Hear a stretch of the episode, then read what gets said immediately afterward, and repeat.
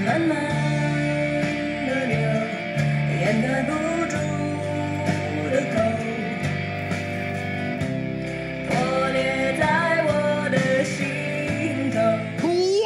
up, Internet? How much longer will you follow me? My name is Matthew Kroll. And the difference between film and memory is that film is always false. My name is Shahir Daud. And this is the only podcast about movies, specifically the film Long Day's Journey Into Night. And I gotta say, I'm proud of us a little bit because we did a real quick shift because we knew that Long Day's Journey Into Night, the new Bi Gan film, was only playing for this week in New York City. Yep. And we could have gone and seen a movie about a man seeking vengeance for his dead canine friend. There's a little more to that, but yeah. But we opted not to because we thought, this is actually prompted by Red Charizard's email from voicemail from our gift of movie episode where he not only emphatically recommended this film, but basically talked about it as life transforming. That's right. Red Charizard, VFX editor to the stars, currently working at Cicalia Pictures. Yeah. So, by the way, I did see John Wick. Oh, you did? We're doing that next week. I don't want to talk about it, but it's been an interesting sort of dichotomy. Mm. First watching Long Day's Journey Into Night and then John Wick. You did them both. Yeah. In the same night? No. God, that would have been one hell of a night. Yeah. I want to, if I can, because I feel like we're going to do a non-spoilery episode about. I mean, there's not a lot to spoil with this. You movie. Can discuss this film without spoiling it. And any time where we discuss a spoiler, I will say it would be like a quick thing. Like, it's not something that we will harp on, and therefore, like, if we're about to say, like, okay, one thing here, you could probably fast forward like 2 minutes. Well, and also, I don't think the plot mechanics aren't that important. So if you're listening in and you haven't seen Long Day's Journey Into Night, please stick around, even if you haven't been able to see it. I know it's hard to get to. The second thing is, if you can get to a screening of Long Day's Journey Into Night, you should, especially if you can get to see it in 3D, which it is in 3D. I'm just going to recap Red's voicemail. I'll just read it out here.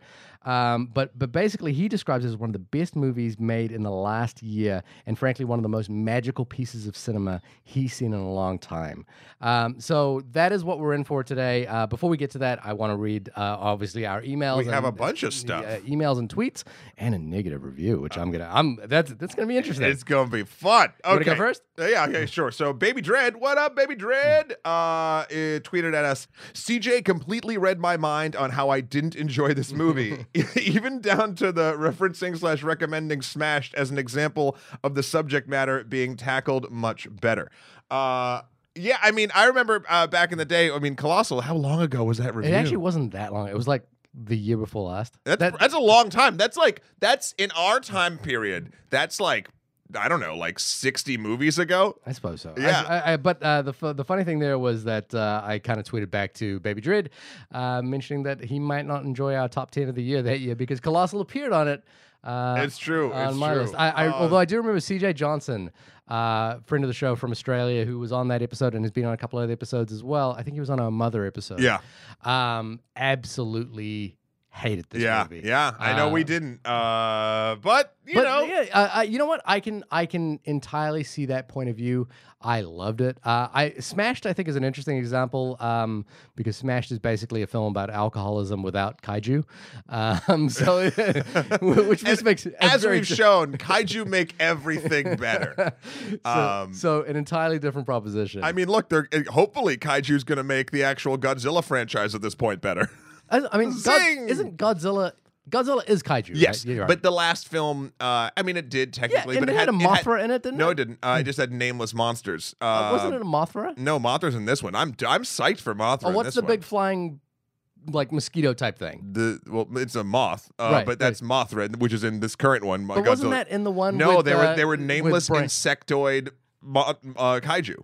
Did they even call? No, because they weren't. They called Godzilla, but they didn't call those monsters anything because they just made them up for the movie. Oh, okay. Yeah.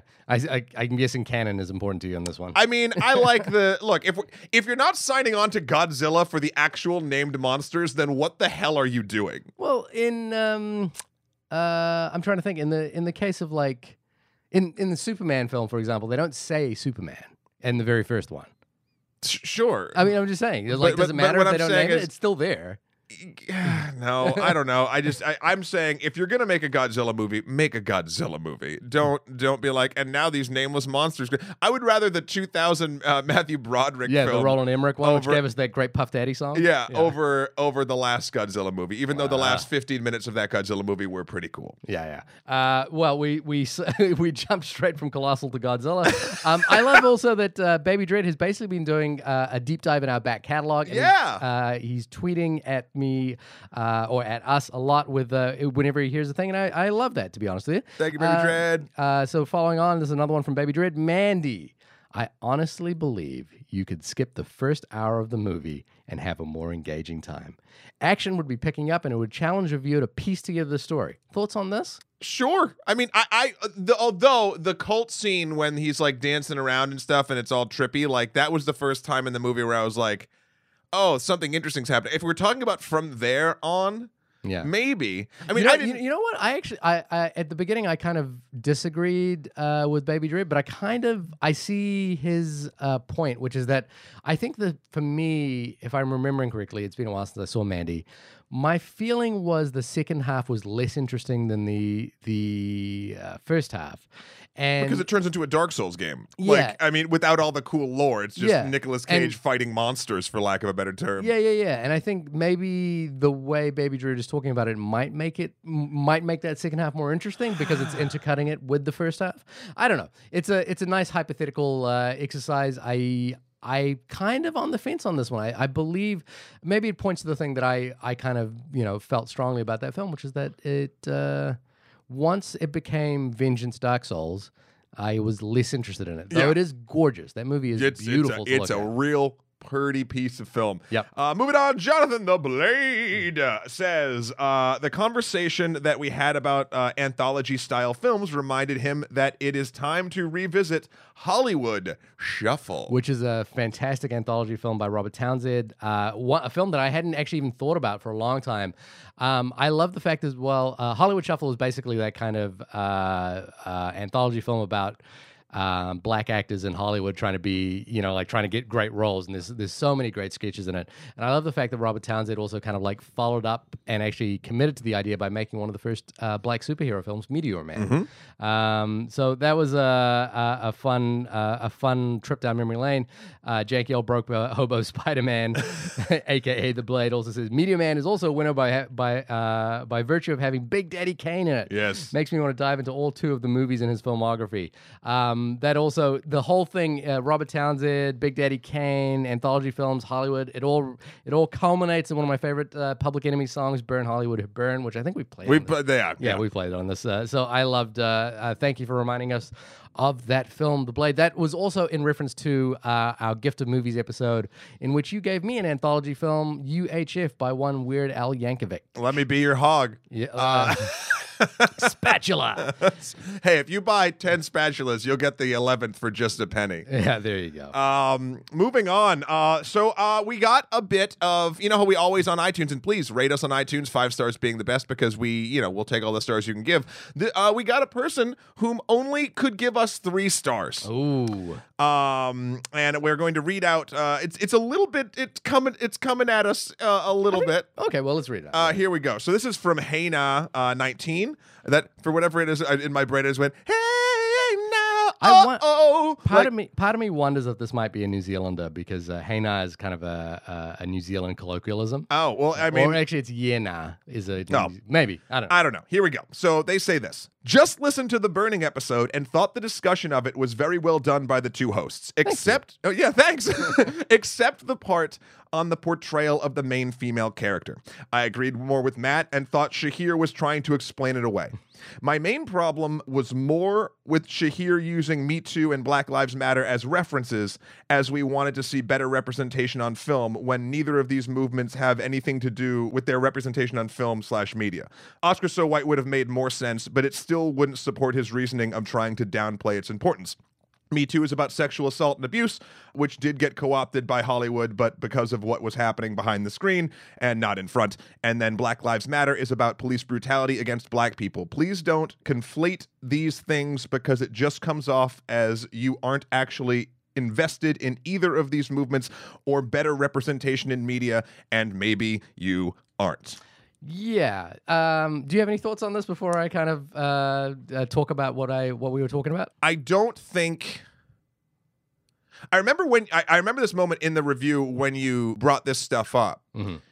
and I remember thinking in my head that it, to be honest, wasn't the clearest analogy for what I knew you were trying to say. Mm-hmm. But never in a million years. And again, I mean, this could also come from someone whom has only listened to our Burning episode. Yeah, yeah. And probably and might not know, having the breadth of God, 200 and something episodes of like where we stand on a lot of things. So I can see the possibility of being misconstrued, and obviously it's good for people to speak out when they disagree with us on a thing. I think the disagreement here is a little bit... I don't know what the word is. I misplaced or misinformed with sort of what I feel your opinions on these things are. Although I can see how one episode and one statement and us moving past it very quickly could come off as disingenuous. Right. So first off, if in any way whatever I said, what I said kind of comes across as not being invested in Black Lives Matter or Me Too as individual movements, I apologize for that, but that's not the case, and I think that many episodes will kind of bear that. Listening to more episodes will kind of bear that out. Also, that's not. I also kind of disagree. I'm going to borrow a line from Quentin Tarantino here, which is I disagree with the hypothesis here, which is that the point that I was making there is that we live in a culture which is, in cinema in particular, reflects upon popular social movements. There's a lot of writing about how social movements get reflected in cinema. And I think it's impossible to... undersell the idea that Me Too and Black Lives Matter, for example, are reflected in popular culture like movies. There is a great talk at the Brookings Institute about Black Lives Matter and the representation and how Black Lives Matter is an extension of the need for representation in cinema. There's a fantastic Tribeca Film has had a recent... a playlist of Black Lives Matter on film as a discussion on how Black Lives Matter is a reflection of popular sentiment in film, and Me Too. And I found a couple of interesting articles about this. My point here is that I don't withdraw my statement, which I think at the time was basically talking about. I think we were talking about we were talking about the tropiness of the female character not really having as much agency as we think. And I think my point there was that we do live in a world now where these popular social movements are kind of impacting the way we view films. Mm-hmm. And my point there is I don't necessarily think entirely that that it has to be that way, because I don't think films have to reflect the needs of a social movement. They can, and you know, if you're an ethical filmmaker, they possibly should, but I don't think films, like, for example, an example of this would be the way in which Quentin Tarantino uses the N-words in films, is entirely representative of the way we kind of view that topic now. And I think my point behind even what we were talking about in Burning is I agree. I don't think films have to do anything. Yeah. What I was saying, sort of what bothered me about the sort of female representation, and it does come from the entirety of how society, at least current American coastal society, is moving. Yeah. I felt like... This felt like the treatment of that character felt old and dismissive and just sort of like, I'm over that. Like, yeah. I'm just saying this from a personal statement. Like, yeah. I was just like, and obviously these cultural movements, all of a ton of them have influenced how film is being made. And I personally think from a moral standpoint or soapbox that yes, it should. And if you are an ethical person and you want to make something that you feel like will positively affect society, all of these things should be thought about and represented when appropriate. I think Burning in particular didn't care about sort of connecting any of these things, which is the filmmaker's prerogative. It just didn't, I found it less effective for me because of that. And I don't disagree with what you said. I think you just kind of reiterated the point that I made on that episode, which is that, you know, films can reflect social movements. And I think Haynar's point was that Me Too and Black Lives Matter aren't about representation in Hollywood, so therefore using it there, it conflates the terms. And I disagree with that hypothesis. There's a couple of books I want to point to. There's a book, which a collection of essays which I read last year called We Gonna Be All Right by Jeff Chang, which is a collection of essays about the intersection between social movements and culture, particularly Black Lives Matter. If you read that essay, which I read around the time we went and saw a documentary called For Akeem by a friend of mine, Landon Van Source and Jeremy Levine, which basically is a documentary about the reflection of Black Lives Matter in an individual life and looking at that movement. And I think it's a really powerful movement as well. Here's what I think might be getting a little bit crossed across all of this stuff too. Mm-hmm. Neither of the movements which Hena brought up, Me Too or Black Lives Matter, are intrinsically about films or representation sort of in films. Those are exactly sort of what they've brought up, but that doesn't mean that it's not all connected. Yeah, like they definitely did not. Any social movement isn't going to be about or connected instantly with film until film sees the movements and is like, oh yes, correct, and moves in that direction. Well, and I think this is kind of a broader topic that we've always talked about on the podcast, which is that film is a reflection of society. And then finally, I found a really interesting article called The Moral Responsibility of Cinema, The Politics of Representation and Expectation by Tat Wai Lee, which was in thepolitic.org. And I just want to read this paragraph on it because I think it kind of talks about the way we're kind of approaching this topic. Again, if this doesn't kind of answer my explanation, then I apologize for that. But I don't. The only thing I want to say there is I don't think my explanation was flippant. But in Tat Wai Lee's article says, when John Chu's Crazy Rich Asians was released, it brought about with the full bided force of 25 years of absent Asian American representation in media.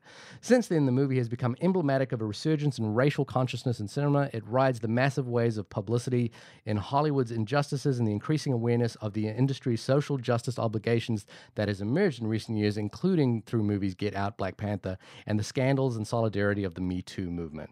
Representation is a dialectic, a shared project. It is both the process and goal, a two-way exchange between creatives and their audience. To be responsible consumers of media is not to be passive in consuming it. It is to be charitable when we can and harsh when we have to be. So that is, I think, a reflect, you know, like when you were talking about how Burning didn't quite, you know, measure up to what you felt was important in as a reflection of cinema today. I think that is a representation of where we are as a culture today and what we're looking for in cinema. So that's the way I was using the term. If it didn't work for you, I apologize. Fair. And actually, this just sort of brings up, like, when I was going to say, this, I really appreciated this, but it would have been, I think would have been better as an email, because then we could have had a conversation about it. Well, we did have a conversation about it. Look, directly. Yes. I mean, and actually, honestly, onlymoviepodcast@gmail.com. I don't know if Hena is going to be listening again, but if so, please continue the conversation with us across email, because I would be interested to see if the discussion we just had helps at all in this regard, or anybody else out there who thinks we're saying the right things or the wrong things, by any means, come and chat with us. And I fully really appreciate that they took the time to write this and to call me out on something which we could explain. And you know, I'm very, very happy to have that discussion. And so, moving on to one final email from Mihai from Romania, who has written to us before. It's really nice to hear back from you, Mihai. I just discovered that this podcast is also great for doing physical exercise and for running. So, wait, what? I enjoy the idea that we're in your ears while you're sweating away. But today, my questions are about a movie that just got released on Netflix, and I'm talking about The Wandering Earth. I'm curious if any of you have watched and what do you think about it? I have not. I have not yet, but I do. It's on the short list. Yes, unfortunately, there's an interesting thing, which is that The Wandering Earth, which is the I think the third largest movie in release this year, the second largest in Chinese cinema, with an overall box office haul of around $700 million, got quietly released on Netflix without much fanfare or notification. It wasn't even in their list of upcoming films. Netflix is weird. And okay, this is a bigger sort of thing, and I don't want to go too off the rails. Yeah. But if Netflix is going to survive this Disney Plus shit, they got to start coming at us in different ways. I mean, and one thing, to be perfectly honest, that they should do is invest, I think, more at not even advertising dollars, sure, but like whatever they start showing us, things that are off the beaten path that are awesome. For off the beat, off our beaten path. I was gonna say this: the $700 million is not off anyone's beaten path. No, but like, so I mean, you could take a $700 million film that they're kind of burying, or you could take Burning, which was critically acclaimed, and they're burying. Like, I was just like, remember, I had to search and I had to type the whole word before it even remotely came up. So like, I don't know, man. They got to work on their. Well, I think there's to be fair, I haven't heard very great reviews of the film The Wandering Earth, so I'm curious about that. Although Mihai kind of writes in and says, I actually found the film very entertaining and quite hope-inducing.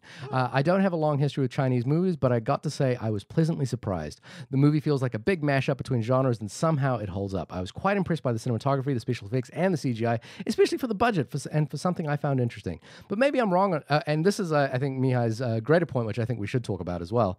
Maybe I'm wrong on this one, but every person that's foreign to the Chinese people speaks in their own language, while in most American movies, any person that's foreign to American audiences speak in English with an accent.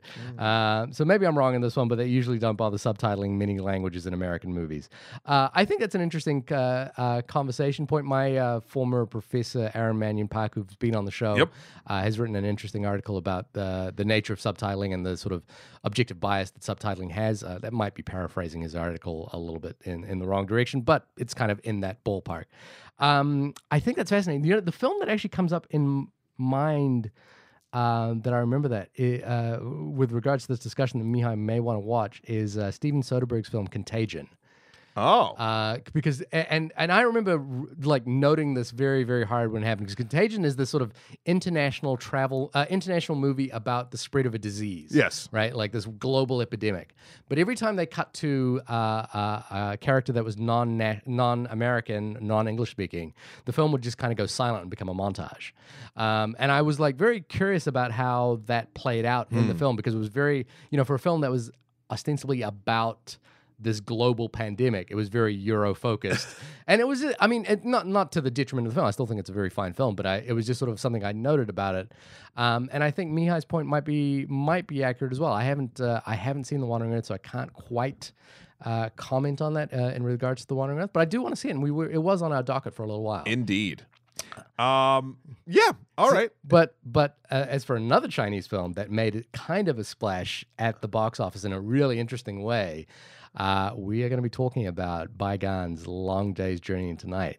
And can I explain? Do you know the story about the box office for? No. Oh, okay. Tell away. So, Long Day's Journey Into Night won, I believe, a couple of Golden Bears at the Berlin Film Festival. It was nominated for awards at the Cannes Film Festival. It was very critically acclaimed when it was released. Bi Gan's previous film, Kaili Blues. I'm pronouncing Kaili wrong,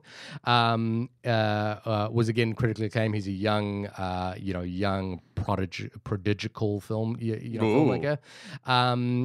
But the film was aggressively marketed in China as the perfect date movie to bring in the new year. Wait, this one was? This one was Long Day's Journey Into Night. Very aggressively marketed that way, and in fact, it was an incredibly successful marketing campaign, because the film then had one of the biggest pre-release ticket sales in China, including beating out Avengers.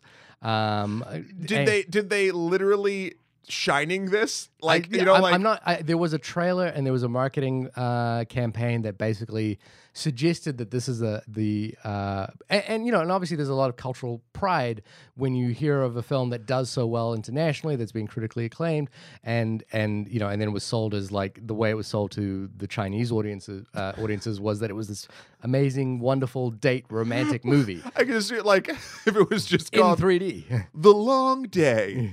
Like, that is like what. It had this incredible pre-release ticket sales. I think it racked up something like $35 million, which is bananas for an art house independent film. And then what happened? And then that momentum quickly died away. As filmgoers were left confused and angered by the lack of narrative clarity and obtuse storytelling. I think the hashtag in China was what nobody could understand what Long Day's Journey Into Night was about. Yeah. And so it had this incredible backlash after that. It made it, you know, again, for an independent art house movie, it made a significant amount of money. Well, yeah, I mean, it did all those pre-ticket sales. Has there been yet, which is now the goings on of the internet continuously? Has there yet been a backlash to the backlash? That seems to be a running trend these days, especially in gaming circles, when a group is angry about a thing, and then eventually, about a month later, then people get angry at the people that were angry at the thing. Yeah, I guess the dust hasn't settled on that yet. We'll see. We'll see how. Well, hopefully we can contribute to that conversation, because in many cases our title might be erroneous, but this might be one of those cases where we, as far as I can tell, are one of the few podcasts that are talking about this. We're the only. It's in the title. I don't know what your weird apologist multiverse nonsense you're speaking. So tell us what Long Day's Journey Into Night is about. A man went back to Guizhou, found the tracks of a mysterious woman.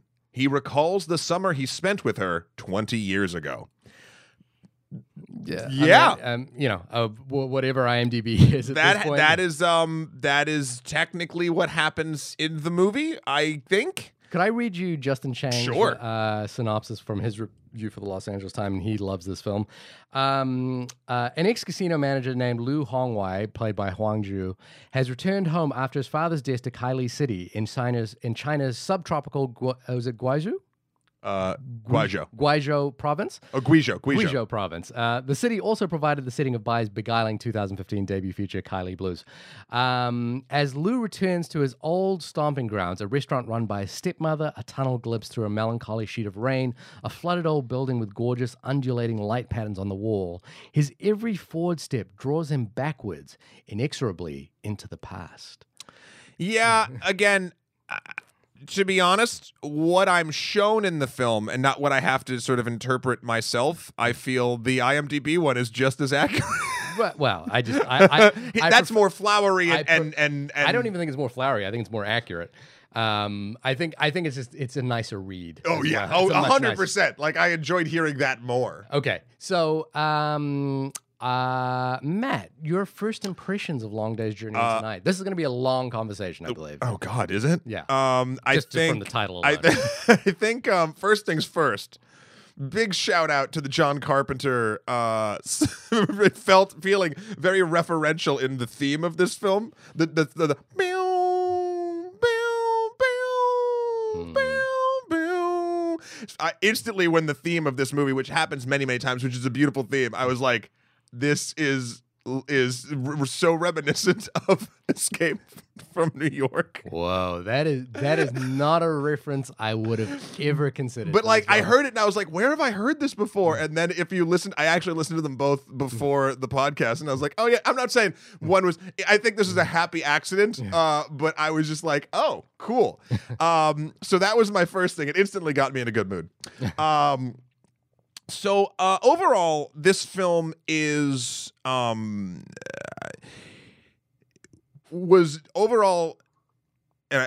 difficult for me to get on board with entirely. Okay. There are aspects of it which I will discuss, which I think are absolutely brilliant. Mm-hmm. But I don't think they excuse some of my personal issues that I took with how the story was told to me. Mm-hmm. I think some stuff that I would like to talk about in the beginning was first and foremost how absolutely gorgeous every frame of this movie is. Mm-hmm. Everything from watching a glass rumble off a table by a train going by for a really long time to watching him wade through that beautiful flooded basement for a long period of time, to him following a woman in his car down a dark tunnel for a long period of time. There's a lot of long shots in this film, and I'm not even talking about the fantastical one that makes up sort of the last third of the film. Yeah. It's literally gorgeous. There's so much. Very rarely will I find in a film where I'm like, oh yeah, this feels like a painting. Like, light is used as pigment if I want to get real hoity-toity about how the look of this movie made me feel. Right. I was definitely engrossed in how visually stunning it was. Also, sort of marrying that, the sound design itself was really wonderful. I saw it at the Lincoln Center Theaters, which I think is one of the only two places in New York you can see it. Yeah. Their sound system was good, and that's not like a crazy one, but it's very like technically sound, and it felt very balanced. And I was like, oh, like I felt all of the places that we went in the film, I felt like I was actually there, which is also a rarity. I do feel like the acting itself also sort of top notch, but here is where I sort of devolve, and this might be my own personal opinions in storytelling and films that I've gotten to at this point in my 37 years on the planet. I think I'm over noir. Mm-hmm. Do you mean like so the sort of the tenant of the tenant of discovery in the against the backdrop of the city? Yeah, and like so a lot of the stuff that I didn't like in this movie, not all of it, harkened back to some problems I have with movies like Drive. Mm-hmm. And everything is slow and lilting and sort of like this. Not only that, but like the internal struggles of one man's mind, which is basically about his obsession with a woman, mm-hmm. which in itself is not. I just don't care. Yeah, that's like that's the classic tenet of I know, noir, yeah. And I think I just don't care anymore, and it's hard for me to get latched on even with all of the beauty sort of going on around this, and then you add to the fact that the way this movie is done, even before we get, again, which I do want to spend a long time talking about the last third of the film, but even before we get to that, it is kind of a stream of consciousness, like scene editing style. Mm-hmm. It made it very difficult for me to follow. Yeah, I loved the LA Times, yeah, but the thing you just read, because like it actually put together some pieces that the movie I felt like did not. Maybe I wasn't quick enough on the uptake to catch the things, but it didn't get that across. I was like, oh yeah, that sort of makes sense until it sort of doesn't. Mm-hmm. There's like the clues that lead Leo around the city didn't always add up, in my opinion, and maybe you can clarify some stuff for me, because again, I basically got lost, and I think that lost stems from I didn't care about the crux of the style of the story that was being told. Mm-hmm. Also, as far as the 3D is concerned, this is a minor spoiler, but you're not supposed to wear the 3D glasses the entire time. Mm-hmm. In fact, there's a part near the end of midpoint or sort of 2/3 through where the character has to go kill some time, and he goes to a 3D movie. Yeah. And that's when you put on the glasses. The shots, and we'll get to that whole sequence itself, is spectacular. 3D added zero to it. Huh, that's interesting, because I when I went to see it, the 3D projector wasn't working, so I didn't get to see it in 3D. And I was curious. I was curious what 3D would do to her, but I'm interested to hear what you. Well, thought. Because so interestingly enough, and maybe I want to give this film the benefit of the doubt, because I know that this shot is incredibly difficult to pull off. Mm. The 3D itself felt just like any other 3D film I'd ever seen. There was nothing sort of special about it. I will say that every once in a while, and maybe only like 5 times throughout this 50-something minute sequence, the 3D seemed to go out a little bit out of sync. Mm-hmm. And especially on subtitles, you'd kind of see the it's not interlacing, it's whatever that the interocular split. Yeah, interocular split. And at first I was like, oh, is this doing this on purpose? Mm. I was like, is this part of the narrative, like something's falling apart? It wasn't. But then the entire time, it didn't make me feel more engrossed in it. It didn't make me feel any different. It felt like, how do I put it? It felt like someone doing a trick that the first time you see the trick is incredibly powerful. But I've seen the trick 100 times and I know how the trick works. What's the trick? 3D. Okay. Just 3D in general. Yeah, because like the transition between 2D and 3D, it especially in a pseudo narrative perspective. I mean, I've talked a lot about Tron Legacy, how I feel like that really worked. Mm-hmm. There was honestly the goal was, because it's going to show you the sort of dreamlike-esque sort of recap of the entire story, that the 3D is going to make it feel different and or more immersive, or I'll even lose more immersive. Just it's supposed to feel different from the rest of the film. Mm-hmm. And just like what 3D does consistently is after the first 2 or 3 minutes, you forget that it's 3D. And it literally didn't add anything to it other than main character put on 3D glasses. Guess I'll put on 3D glasses, and we went with it. That is not to say, and I'll sort of save it because I've been yammering on for a bit. The sequence itself, despite 3D not being effective for me, holy shit, so good. So I think you haven't quite explained what the sequence is. So at the last third of the movie, after he puts on the 3D glasses, yeah, is a 59-minute single take through a little province in Kaili, where our main character Lou kind of intersects with both time, memory, and even the we're not entirely sure in which sort of sphere of consciousness he's entirely in, but it's a single take through that spectrum, and like a single take that probably covers a 1/4 mile of stuff. Yeah. That was a moving experience for me. That was it honestly turned my frown upside down for the entire, like, for as much as I didn't care about the characters and their journey up to that point, what really got me and got me to overall, I feel like I actually I think this film is very worthwhile, was taking all of the hints and the sort of I would say purposely obtuse storytelling from the first 2/3 of the film, and then doing an amazing, basically the closest thing I've ever seen to what I've experienced dreams to be, mm-hmm.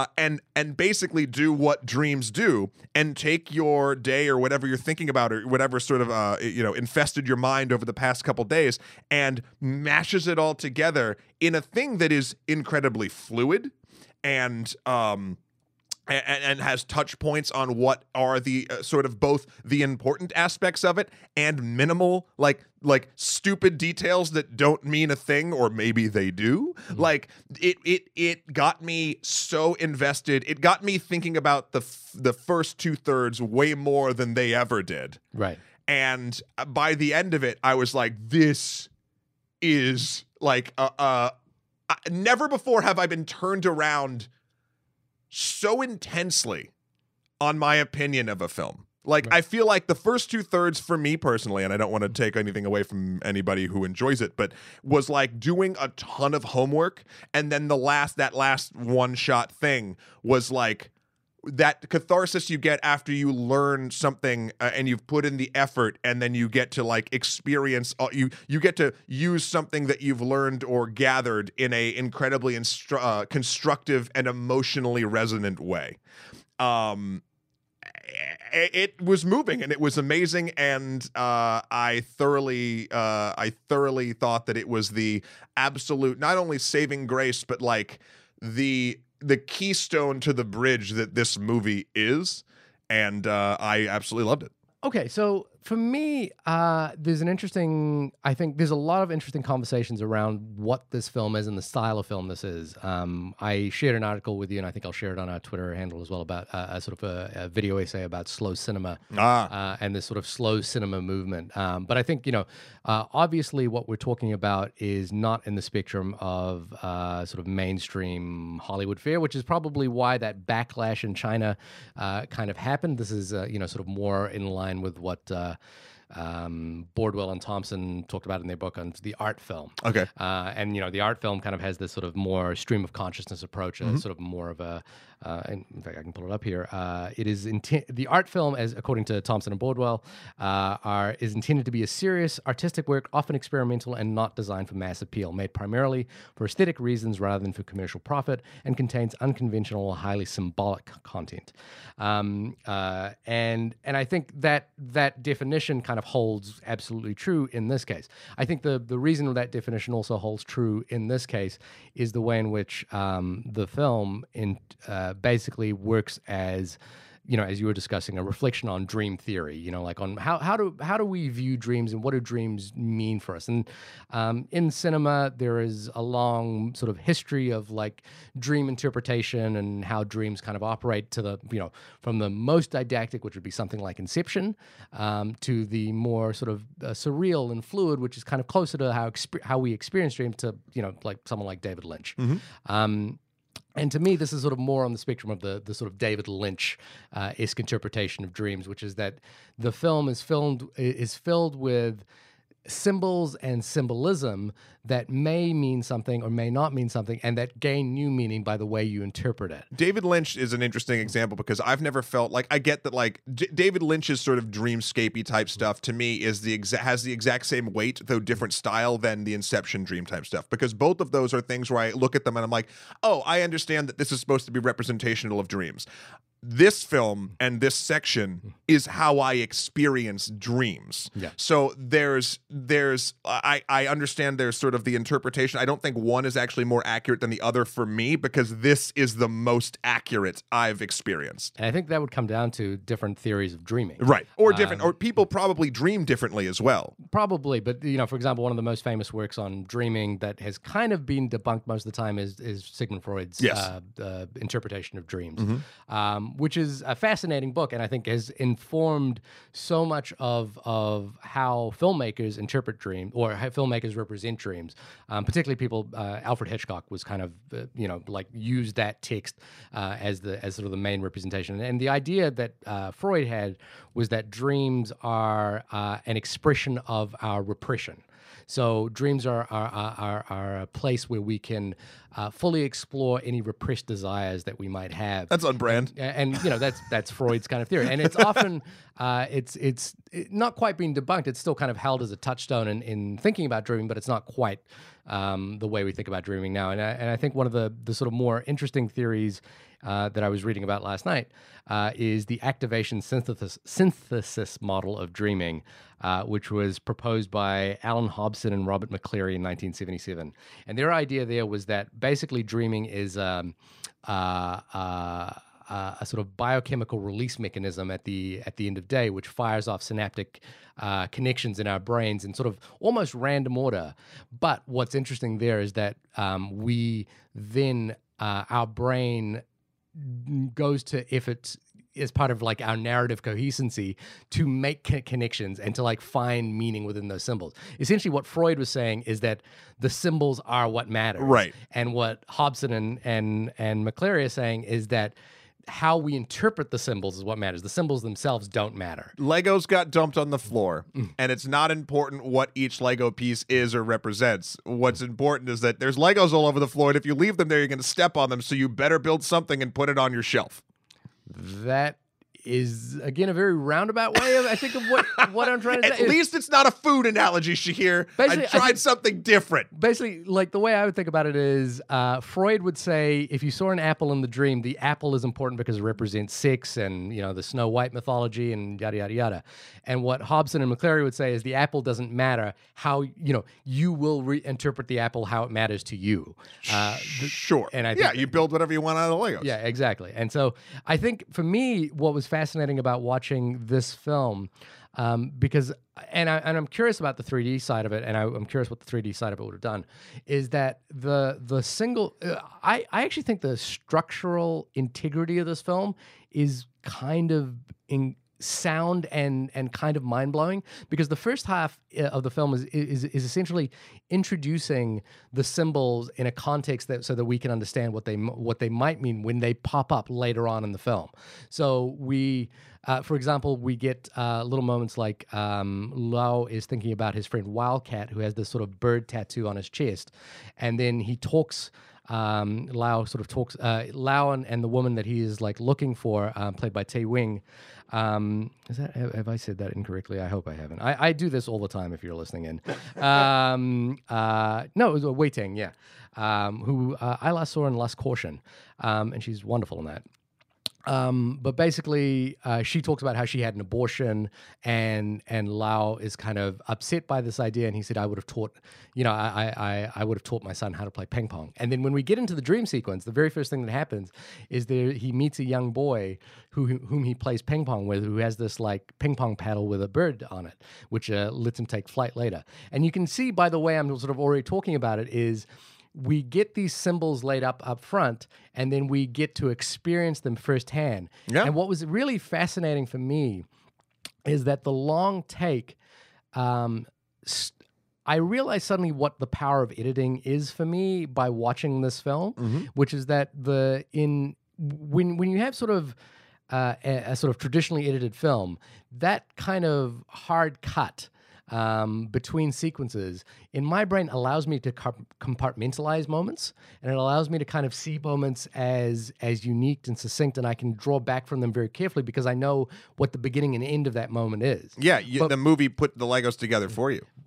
Yeah, and then, but in this film, which is this long 59-minute sequence, the moments all kind of started melding together, where I was like starting to go, oh, you know, and I was starting to like draw back from moments that had happened yep. earlier and reconnecting them in sort of new and unique ways. And I think that was the power of that long take. It didn't feel like a gimmick. It actually kind of strengthened the way in which I started interpreting symbols. And the longer you kind of like went with it, and the longer you kind of allowed yourself to absorb within the sort of parameters, well, the lack of parameters, and where the camera could go, and mm-hmm. and how we would drift in and out of sequences, the more I kind of, you know, I guess fell under the spell of this movie, of being in that sort of hypnotic dream state. I still think the sort of the mechanics of long takes, which is what I always kind of come back to as a filmmaker, are still ever present in this film. Sure. Oh, yeah. Most of the takes are long, even when it is cutting like a traditional film. But what I mean there is like watching the sort of the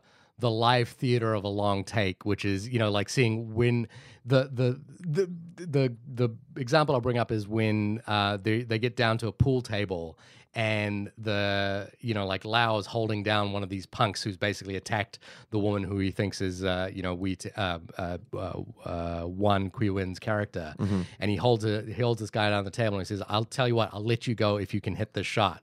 And I just like I was like feeling the tension of this actor who has to like nail this shot, because if they don't, they've just thrown out a 30-minute take of everything leading up to it. And I love that sort of live theater of like long takes. I wonder if the pool, I was thinking this, because it's hard not to think of the technical aspect when you're dealing with stuff, especially when it's sort of esoteric in narrative nature or content. Like, was that pool shot digital? I don't believe it was. I think it could be. It didn't look it to me, and I think it would ruin the it would 100% ruin the integrity of what they were trying to capture in there, which is not this sort of the perfection of a single take that you might see in someone else who's kind of showing off a long take. And the example I'll bring is me. I've done like a long take music video, where it was a 4.5-minute long take music video, and the point there was we were trying to show off our ability to coordinate this sequence. And you know, like I don't think I can think of an example where there's a certain showing off, but I think there's this sort of, what it actually does in this sequence is enhance the sort of dreaminess of the sort of the fluidity between memory, present, past and interpretation. The reason why I'm not using the G word, which I do throw around quite vigorously, which is gimmick. Yeah. This is not a gimmick. This is a and it's not showing off. It's literally a narrative construct that feeds what the entire film is actually trying to say, or at least the emotions that the film is trying to get across to you. And it's the sheer act of it being a 59-minute shot. We can round up to an hour. Just to... I like saying 59 minutes over and over and over because it's interesting. It didn't go for an hour. Like, they could have made that an hour, but they didn't want to. They made it 59 minutes. It is narratively important in your experience of what's happening in the story that it is shown to you in that way. Yeah. And that is why it is the farthest thing from a gimmick. And though it is incredibly technically, insanely, like, you have to be a master in this craft to possibly do it, it never comes off as showing off. Yeah. And that's, those things are nuts to me. Like, it's phenomenal. Yeah, and so to me, that what I love there is the sort of employing of like an incredibly technical craft for something as wildly interpretive as dreams and memory. And the reason I think I wanted to see it in 3D because I wanted to see how basically essentially an auteur kind of approach to 3D. And there's been a couple of examples. Gaspar Noé did his film Love in 3D, which I haven't been able to see. It's on Netflix, but you know, watch it your own caution. It's very explicit. Can you watch that 3D on Netflix? You used to be able to. They've removed it now. Oh. And I would, you know, the thing is, I found the duration, the sort of fluidity of that single take to be so immersive, and I was like, I really wonder. I feel like watching it, I go, I'm not a big fan of 3D, but I wonder how that would have increased it, because the thing was is that in the real world, it all, you know, in the sort of two-dimensional world, it all felt very real and grounded, and then I wondered about 3D kind of being able to like cast the shackles off it entirely, so it felt more fluid. And what I was excited about for that, again, not having seen it, is the idea that we were employing this sort of technology that's only primarily been used as a gimmick, predominantly in most experiences of it, to make it feel kind of unique and interesting, and doing something interpretive with 3D that I don't think we had quite seen before. I think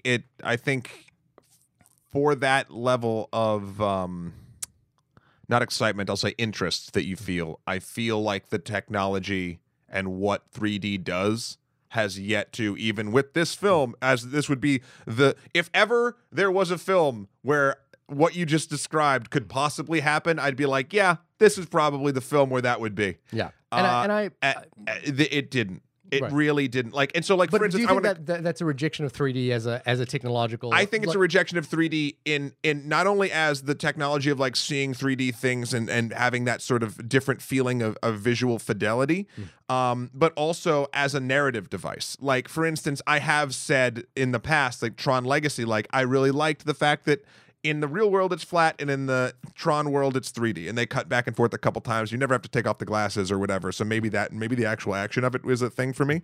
But even then, like, I would say that is a gimmick in Tron Legacy. It's a gimmick that worked well, but it's still a gimmick. It's doing the narrative lifting of like, oh, you're feeling like you're in this different universe, great. Even with the 3D here, and I want to make this very clear, maybe it wasn't calibrated right. Maybe I'm, you know, something or other. But like, I've experienced like deep 3D before. Yeah. And it's not an experience that has ever captivated me. Yeah, I'm not a fan of 3D. Like, it doesn't. And here, there's enough going on where I like that it didn't.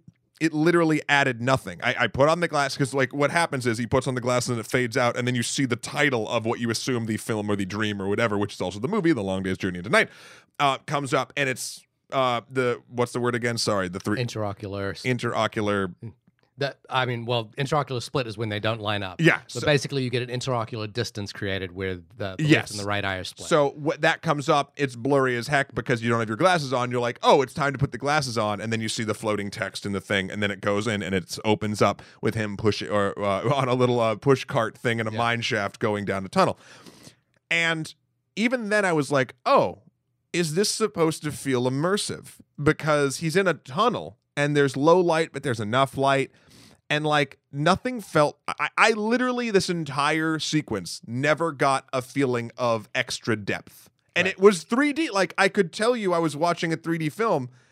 It did not affect me at all. Yeah, I forgot about it in a minute. Right. So this is the interesting thing with 3D, which is that I've always had sort of a problem with it. And it came from the film Up, the Disney Pixar film, which was sold as a 3D movie. And I was like, so there's this contradiction in 3D, which is that I want it to feel immersive, so I'm not noticing it. But if I'm paying extra for 3D, I want to be poked in the eye. Yeah, you know, like I want those moments where like they're explicitly saying to me, "Hey, check out this 3D thing," because there is this novelty factor of putting on these glasses. There's this sort of extra.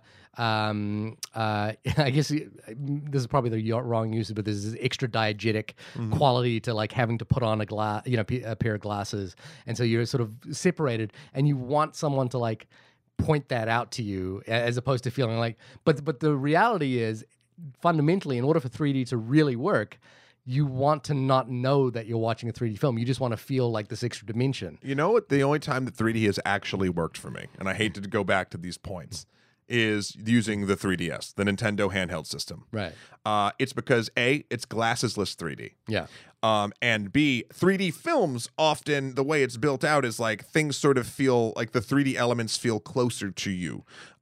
It's not normally like inward 3D, and I've noticed that. I don't know if that's controllable or not. At least I didn't until I was using the 3DS. The thing I love about the 3DS is when you're looking at it, it feels like you are looking into a box, and right. That's where the 3D is happening. Where right. Films tend to project it out, and especially when done poorly. And not to say that this film did it poorly; it just wasn't effective because 3D, in my opinion, isn't effective. When something moves forward in a 3D film and goes off the edge, it's already ahead of the screen, air quotes, and yeah. It feels like that breaks your immersion more, where if you have interior 3D and something does that, it goes off, you're just like, oh, it's just behind the edge of the box I'm looking at.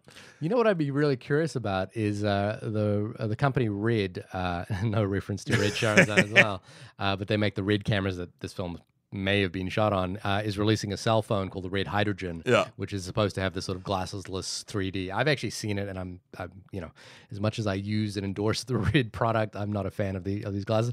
But and like one of the things they've been trying to do is get content for this new glassesless 3D thing that they're kind of promoting. And this, I would love if Red basically launched the Hydrogen phone with a copy of Long Day's Journey Into Night built into it as like their example of it. Because you could not get a bigger divide. And I think this is an important divide between art house and technology people to try and explain a technology. Like when you're sort of trying to promote a technology, you sort of go towards the most you gravitate towards spectacle. You don't gravitate towards introspection. You'd have to go through like an hour and a half of yeah. of what I considered not a great time to get to the 3D part of your phone. So, and in terms of interpretations, you know, like impressions of the film, I think I actually fundamentally agree with you, which is that the sort of noirish man trying to find women in this film and the sort of mystery of woman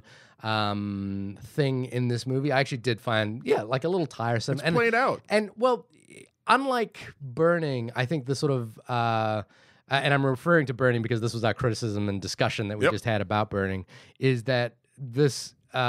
we really don't get a sense of the dynamic between the two characters, but that's fundamentally what the film is about. It's about one person's memory yeah. Of this person, and that's a very noir-esque thing. Burning is a character piece of sort of like what's going on with a couple different folks. If you yeah. really want to look at it, there's a lot more narrative nuance. This like the second I knew this, I figured out this was a noir thing like 10 minutes in, because I went into this blind. Yeah, I was like, oh. Like, I already understand this boring character. Mm-hmm. Like, I don't care. Like, I don't... Lau? Or, yeah, Lau. Yeah.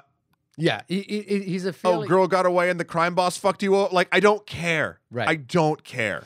But the other thing is, I think this will lead into a broader point about slow cinema, which I, you know, we were sort of talking about as well, is that I think the narrative sparseness of it kind of plays in its favor somewhat, because it is about, you know, like by the time you get to the end where it's sort of about immersing yourself in symbols and trying to find those symbols within your interpretation, or trying to find what those symbols mean in your interpretation, I think kind of lends itself. I wouldn't say that that is like particularly a narrative design choice, but it is sort of something that's sort of interesting and unique to this. And I think the other thing is that there are completely transcendent moments within both the beginning and the end. Like for me, the most transcendent and beautiful thing was this idea that, you know, Lao had been given this book, which at the beginning of the book, if you read this spell, will allow the room to spin.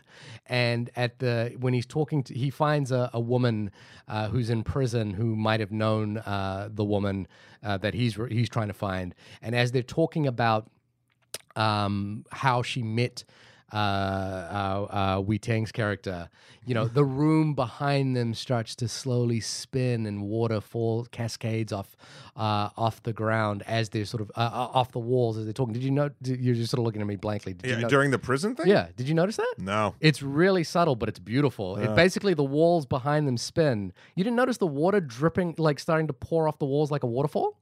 No. Oh. And like I noticed that the camera was doing a slow sort of like move. I didn't see it as spitting. I'm trying to. Okay, or so, maybe it did. I was so bored. Okay, so, I was so bored. Okay, well let's talk. Well, let's come back to boredom in a second. Let's come back to boredom, because I think that's a really important topic in regards to slow cinema. But in terms of like transcendent, I thought that was just beautiful, and I was like, I was watching that going, oh, I'm very interested in this filmmaker in terms of like what their ability to conjure images that sort of detach themselves from reality in the middle of sort of a fairly narrative sequence.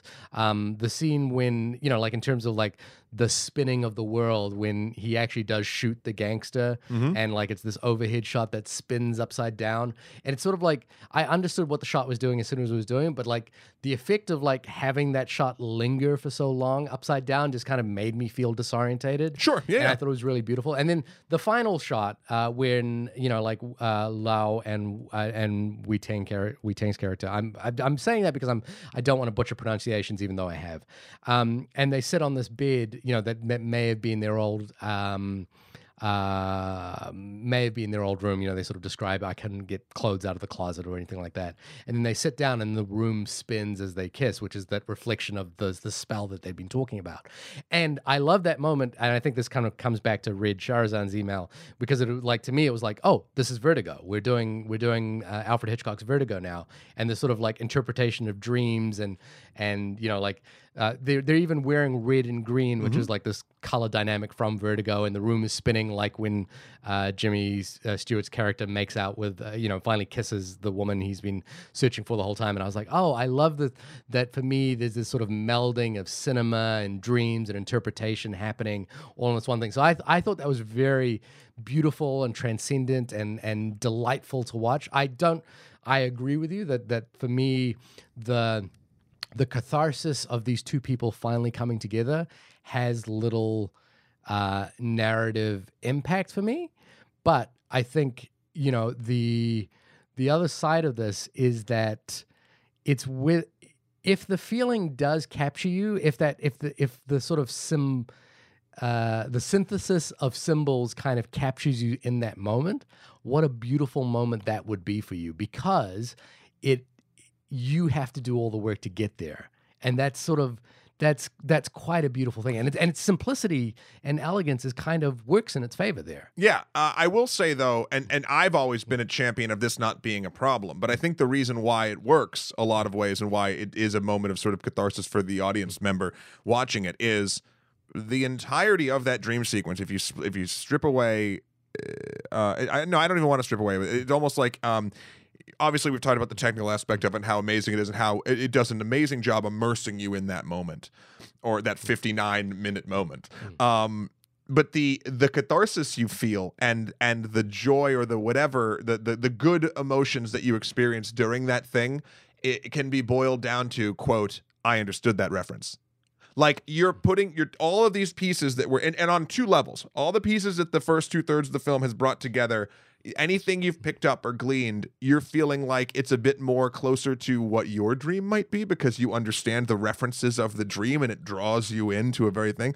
The other thing, I mean, the thing you just said, which I didn't pick up on about the Vertigo stuff, if that is an homage to Vertigo, that's, again, another dopamine shot in your brain for you understanding that reference. Yeah. So, like, I don't want that to come off as me naysaying the experience of it. I'm huge that's one of my favorite things, and the thing I enjoy very much throughout cinema and everything is when you understand a reference, when you know what's going on and you figured it out and you've done, in this case, I feel like done a lot of the legwork in order to be able to do that. It's an amazing feeling. It's one of the tools in the filmmaker's toolbox that for me is one of the most effective things.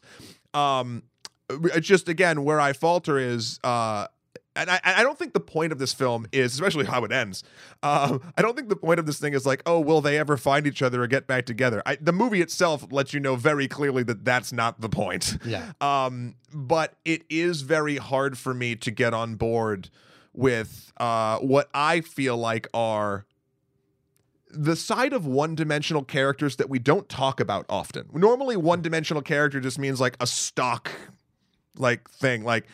Or not something that's not deep. Yeah.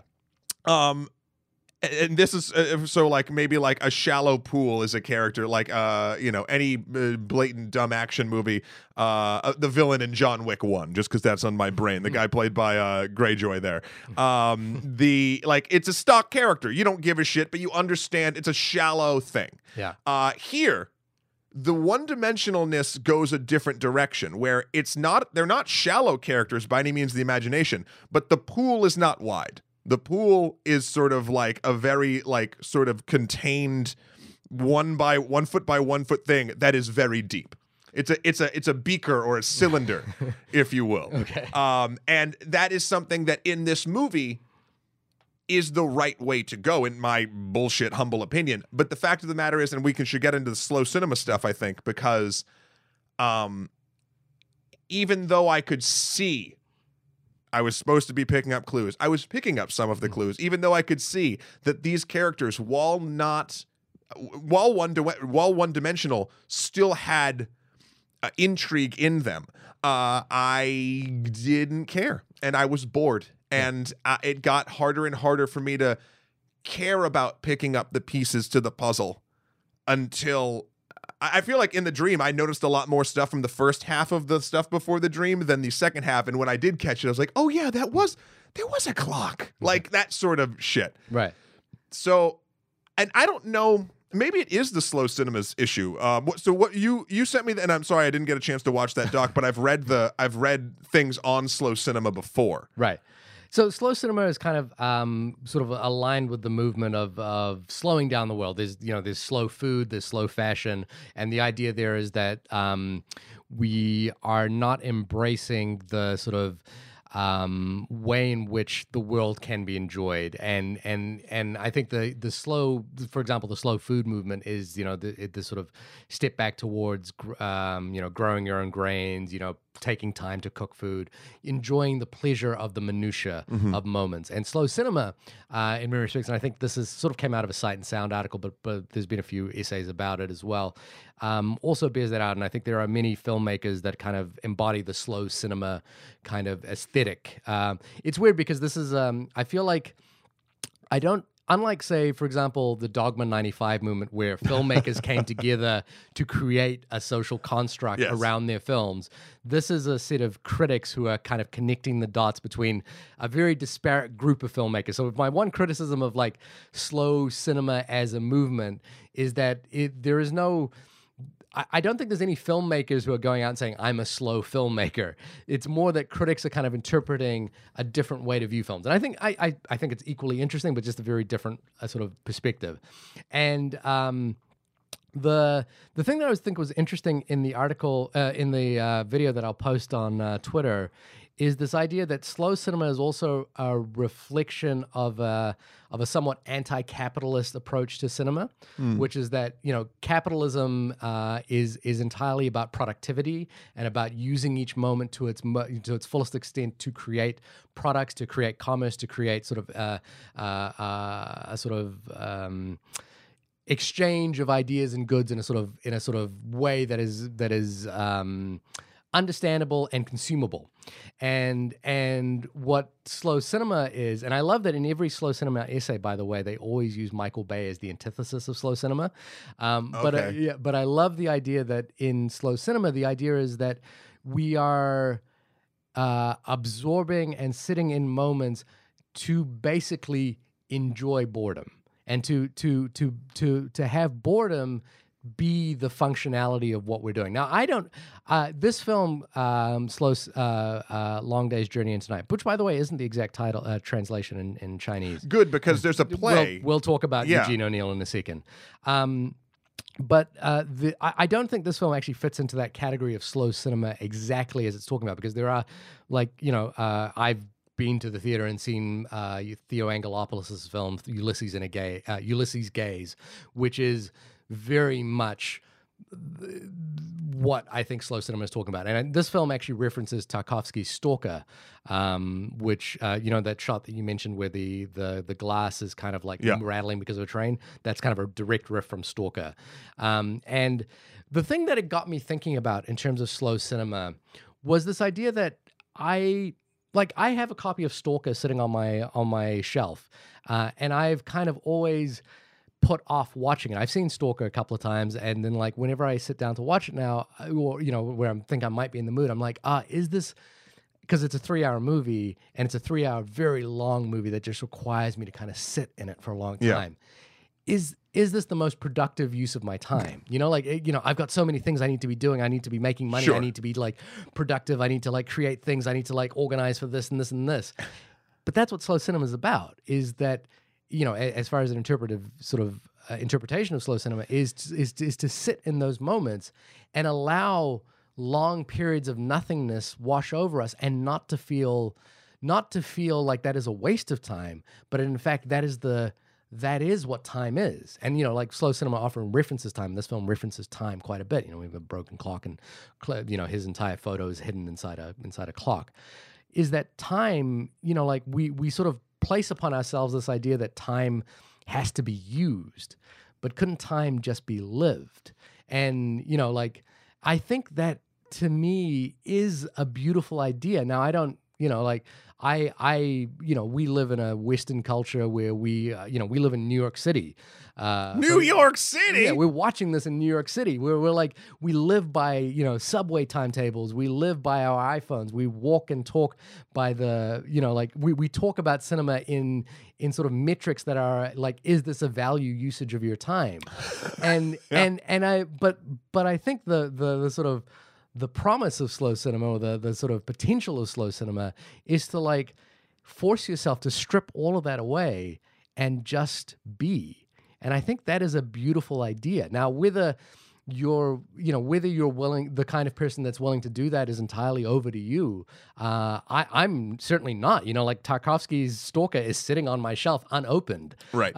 But I like the idea, and I thinking about slow cinema, and, you know, this idea is making me go, I should just let myself go and watch that movie and not think of it as a waste of time, and not even consider what time and value means in the situation. Just be. But here's the rub. Mm-hmm. Weirdly, it's not up to you whether or not you experience that in that way. And what I mean by that is, if something is effective, slow, fast, medium, what doesn't really matter, you're engrossed in it.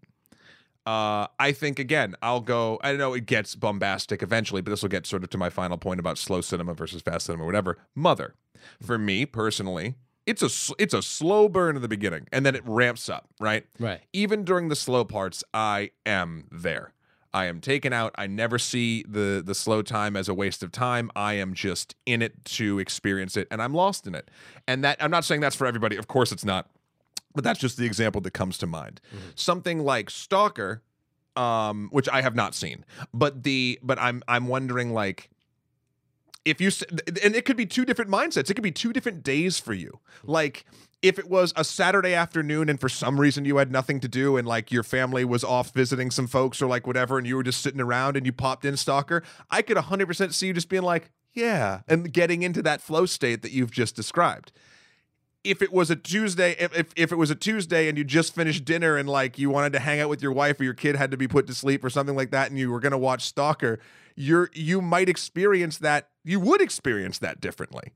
And it's not, so there's when and how you experience it, but then also that's sort of my example of your mindset for it. I mean, those entire opposite times could be exchanged, but your brain could be still working in that way.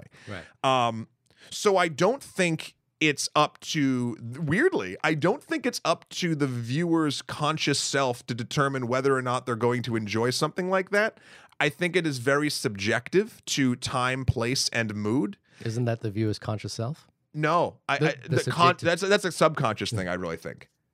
I can't consciously sit down and be like, I want to watch Stalker right now and make sure I have a good experience with it. I can't do that with any film. Well, okay, but here's where I'm sort of where I thought your argument was going. Well, I wasn't done with it, so maybe I tangented too hard. Okay, all right, we'll continue then. I was just going to say, so back to sort of slow versus fast.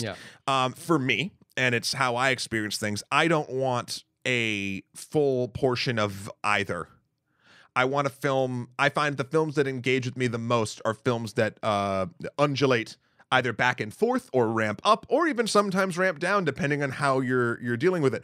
I don't want to watch something where the pace is the same the entire way through, be that Drive or a Michael Bay Transformers bullshit movie, because it just washes over me in the most ineffective way possible. Mm-hmm. It's the way my brain works with sort of narrative interaction is, of course, there's what's actually happening in the story, but to help me connect to that, I kind of need to be kept a little bit, and this sounds more like I'm leaning towards fast, but I don't think it does, on my toes. I need there to be a wave of the speed at which I am experiencing a thing. So I think the thing where I thought your argument was going to go was that when you said, I don't think it's up to you to how you interpret slow cinema. That's kind of what you said, right? I meant like emotionally connect with or feel like it's okay, feel like it's an okay use of your time. And I thought what you were going to say there was that it's over to the filmmaker to how they use your time. Is that that's not quite what you said? It's a balance. How do I put it?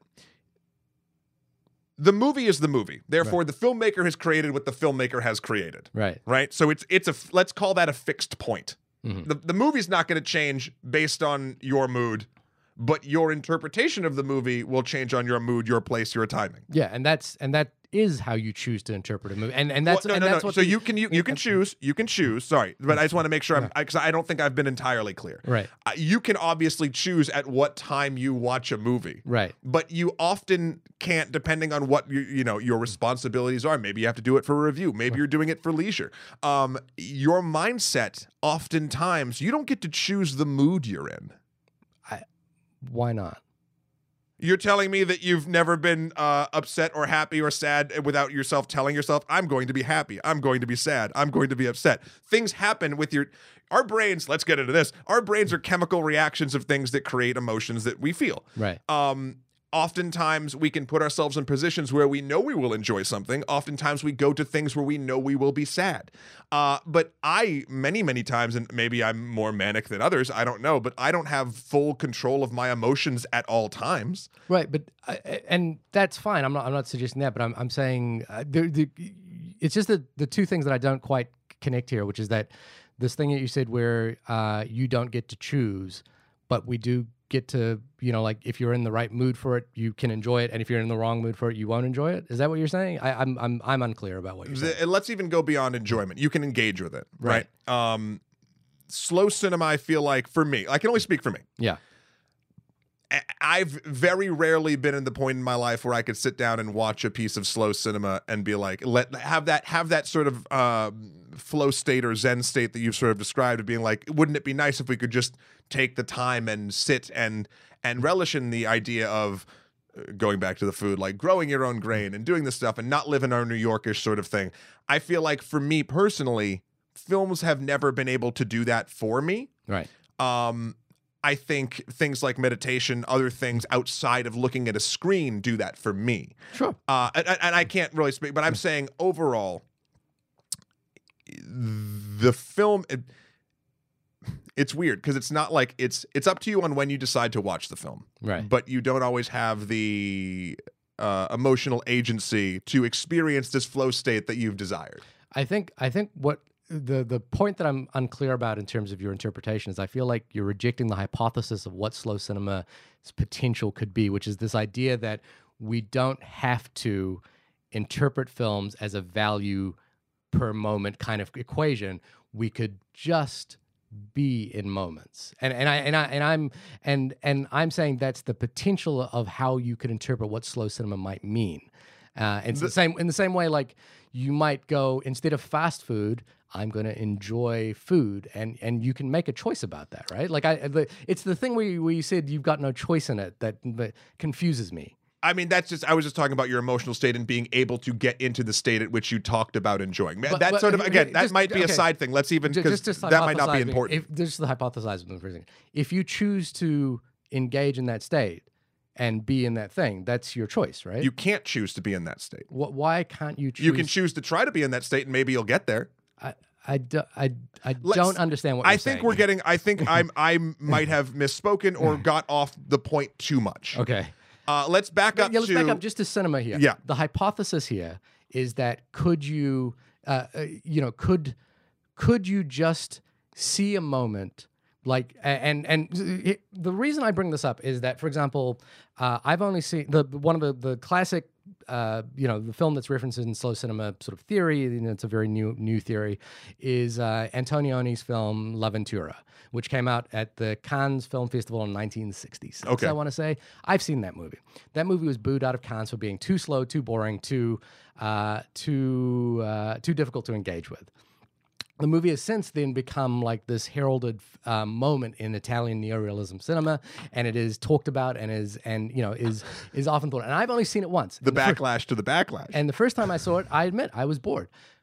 It's now been over 20 years since I've seen that film, and I vividly remember it. There's a film called Le Quattro Volto, which I watched on Netflix when I moved to America. I was very excited to see this film, and it's basically a film about death, and it's about like this there's that old idea, Archimedes' idea, human beings are animal, mineral, spiritual, yada, yada. And this film is basically you just see a person die and then they reincarnate into an animal, and we're there with them in an animal, then they reincarnate into mineral, and there's this amazing sequence in it where the creature, the spirit reincarnates into this goat, and there's a sequence where we're just watching this goat go back and up and down a street.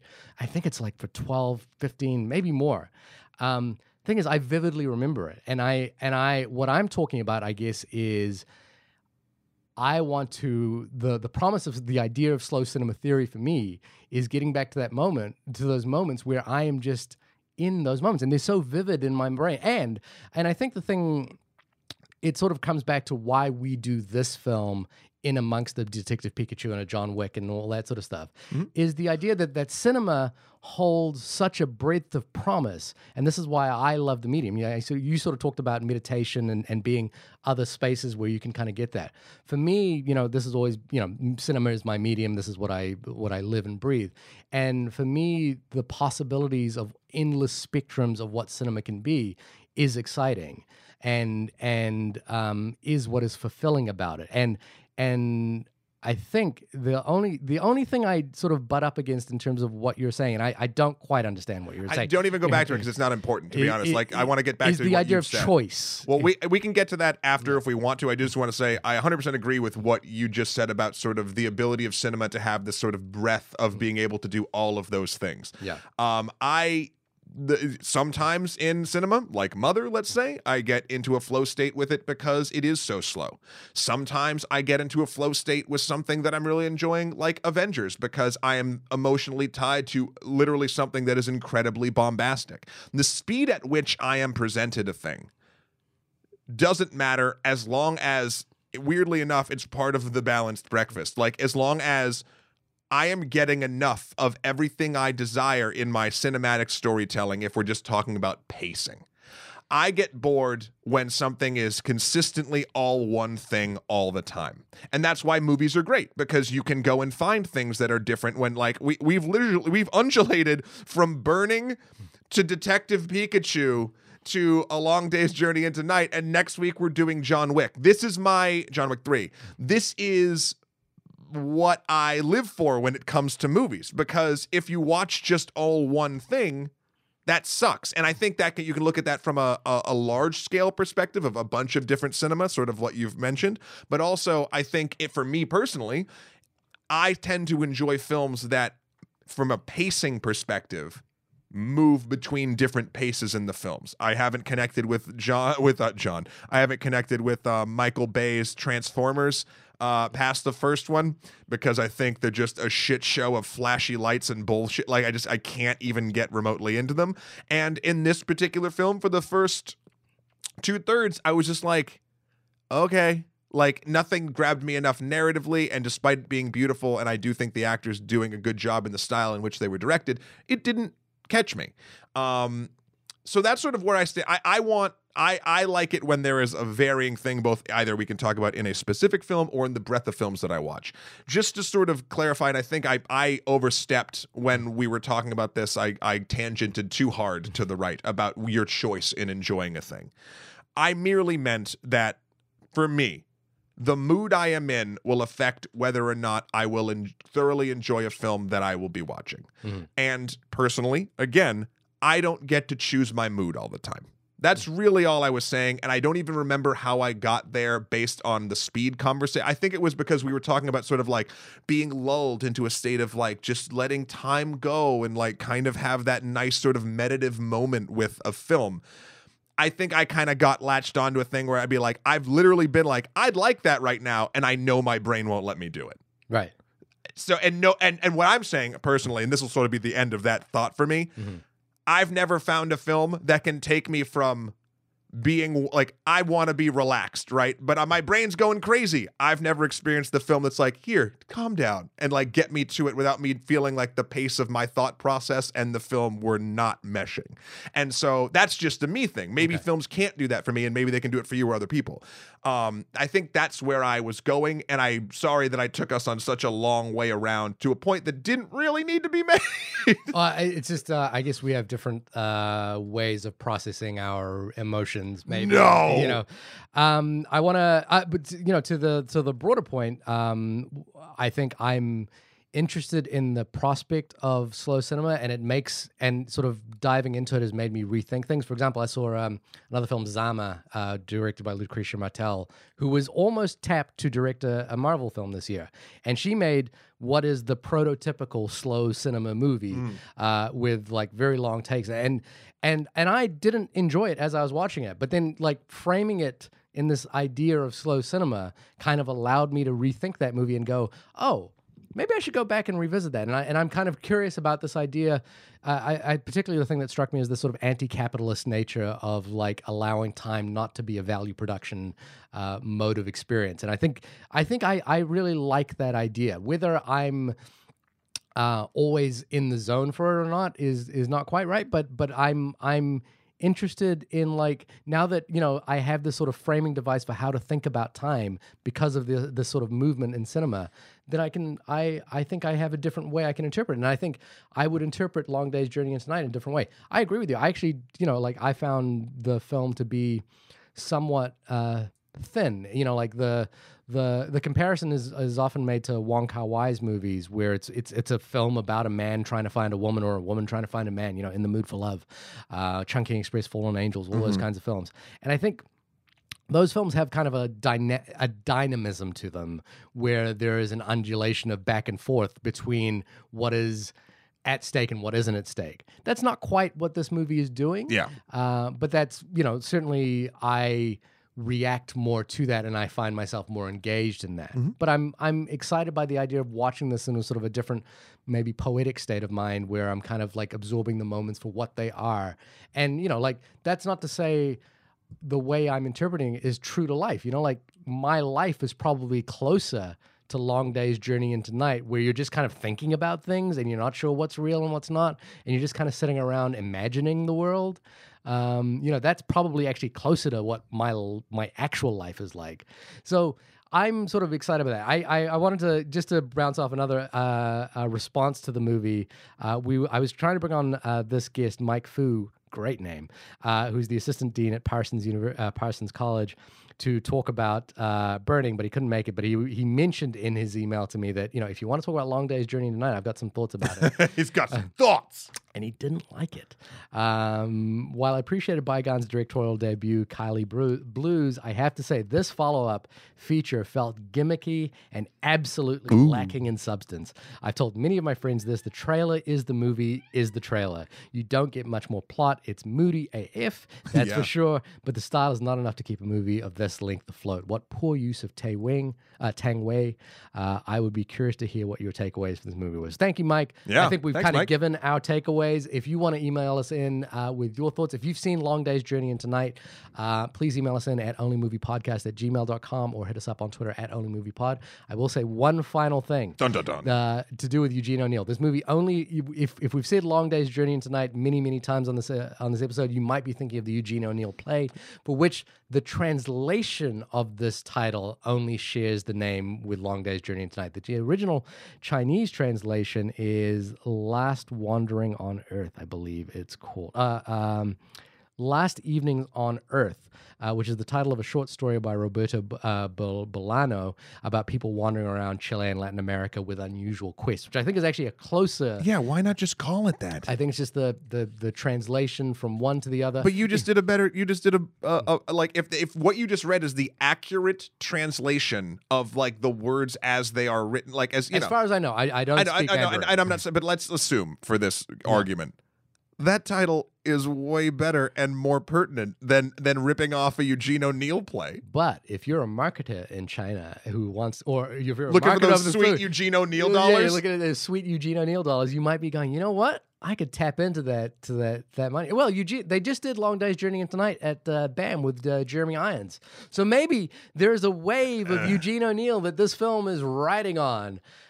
Jamie thought it was going to be, because she was going to go with me. And then when she's like, how was it? And I described it. She's like, that's not how I remember it. Yeah, that's not that play. This film shares a title in translation only. But yeah, the closer Chinese translation, again, I'm getting this from Justin Chang's article, is Last Evenings on Earth. Which is, but it's not an adaptation of Roberto Bolano's stories. Titles all over the place. Yeah. It's kind of sorcering our kind of our way through that. Oh God! Check out that podcast. Yeah, Test of Time podcast. We were on there, I think, a couple of weeks ago, talking about the movie Sorcerer. And next week we will be talking about a man and his dog. And a woman and her two dogs. Oh, is that what's happening? I've only seen the first one, and I saw it while I was... You need to see the second one. What I love about these films, I'll talk about it next week, is each one takes place like 5 minutes after the last one, and it's so fun. I think I'll set this up as a preamble. This is not a point to discuss yet. We'll discuss it next week, but I tweeted you, or I texted you, when I watched John Wick 1 on vacation, and I said... John Wick feels like 50 Shades of Grey made for 14-year-old boys. Let's talk about that. I have a very interesting... Yeah. Let's talk about that next week. Well, before that, Shahir, when you are not just surfing the dreamscape of Eugene O'Neill to its maximum potential, where can folks find you? You can find me misinterpreting Eugene O'Neill at my website, www.shahirdaud.com. That's SHAHIRDAUD. Matt, when you are choosing whether to be engaged or unengaged in a film, where can people find you? You can find me never having that choice at MATTHEWKROL.com for my life and works. Also, Skeletor, the number 4, PREZ on Instagram and PSN, and Emperor MSK on Twitter. Also, you can find my good works over at Extra Credits on YouTube. Shahir, we're doing a bit of a film thing. Oh. Next week, Extra Credits. You didn't call me. Sorry, buddy. Well, because I didn't write it. It was on the Cool Shove effect. Oh, yeah, the Cool Shove effect. And we are basically, we bring it up and we bring up how it came about, and then the Hitchcock tie-ins, of course, and there's also a shameless plug for us, don't worry. But then how games can do it, and can games do it? And if they could, how could they do it? Now, this came up in our Bandersnatch episode when I think it was James Portnow, your boss, asked me about how cinema can create interpretive events, and I think I went on to talk about the cooler shop effect in that episode. So it's all ties in. Yeah. So we got that going up and a couple other wonderful things over there. This has been the only podcast about the film Long Day's Journey Into Night. Or Last Evening on Earth. This has been the last podcast of Long Evening on Earth.org. By the only podcast on movies, about movies, on Earth, on the planet Mars. Good night. And good luck.